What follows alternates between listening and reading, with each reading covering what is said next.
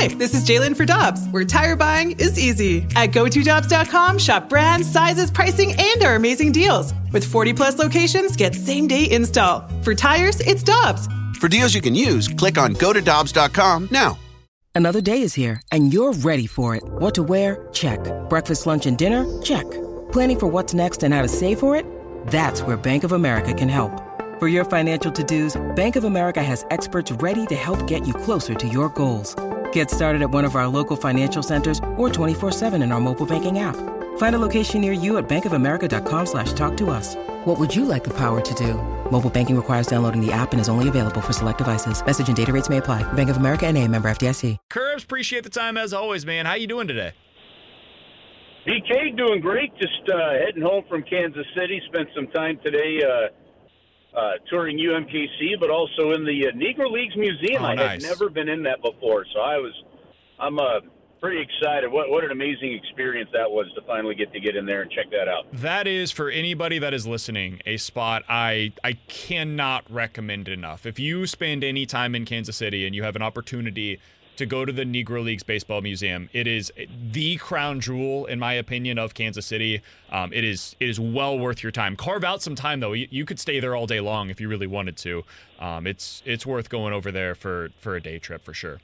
Yeah, and, and you know what, too, uh, BK. I don't know if uh, I, I don't know if this is a new exhibit or not, or, or part of it. And I, and I didn't know this. So I'm, it, we, we went, we had some lunch, and then we're, we're driving home.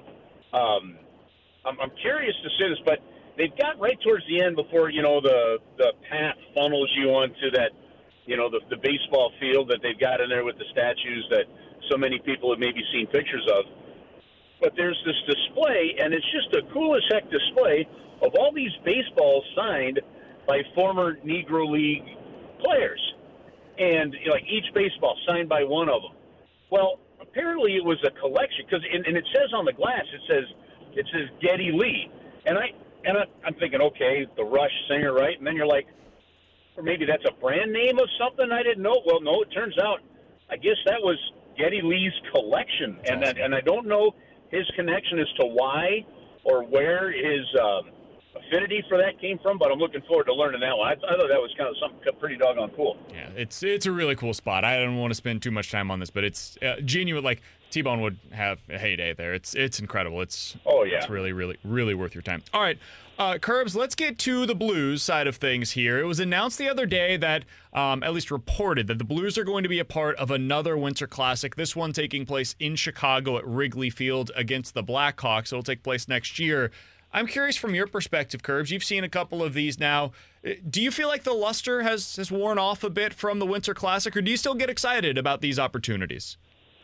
Nope, I don't think the luster has worn off at all. I'm with you. especially when it's the winter, especially when it's the Winter Classic, because that is still the showcase. Uh, that is still the showcase event. So, um, you know, going back to some ballparks they've already done them in. We've seen Fenway now, now Wrigley.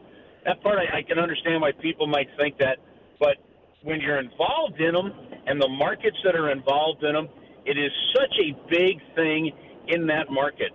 And so when you get the national exposure, obviously from the New Year's Day game, and you're, you're kind of the only thing in town, you know, surrounded by some college bowl games. But um, the players love it. The players don't seem to get old of it.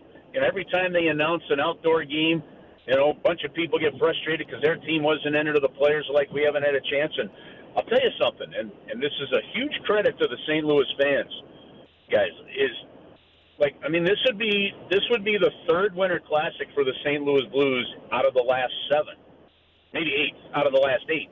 I mean that's that's that's saying something, and it only happens because of the way this market continues to to treat the Blues, and and it's huge. So no, I. I you know, they expanded it to include the, the stadium series and all that. It doesn't get the same height, but from a winter classic standpoint, BK, I, I, I think it's it's it's it's a huge event for everybody involved.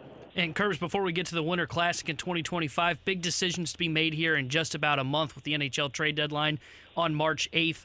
Do you feel like there's like a, a need that the Blues need to accomplish at this year's trade deadline?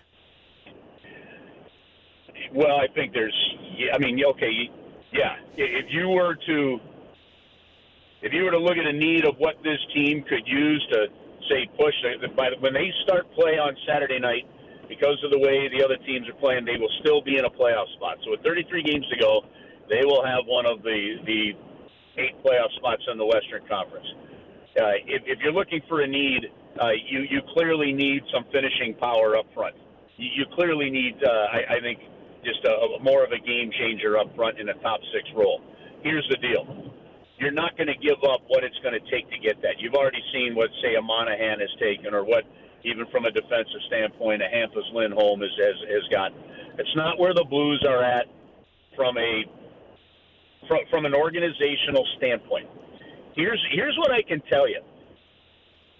Under Tom Stillman as as chairman of the ownership group, they do not want to just be in the middle mud, right? They they do not just want to be in the middle saying we're making the playoffs as a as a four seed, a five seed, a seven seed, and then trying to build that way. They they want to win championships. They want to be competitive. Uh, that's why at this trade deadline, I still see the Blues moving some guys that are UFAs, continuing the process they started last year. If the team ends up in a playoff spot, they end up in a playoff spot. But you are still utilizing this upcoming trade deadline, however you shake it out, guys, as a way to continue to build towards the next two or three years. And that means to me that if they're looking for somebody at the trade deadline, they're looking for that middle range player that might have a couple of years of RFA left, 25 years of range, that they think could grow to be part of the core with Thomas Kyrou, Parayko, those guys.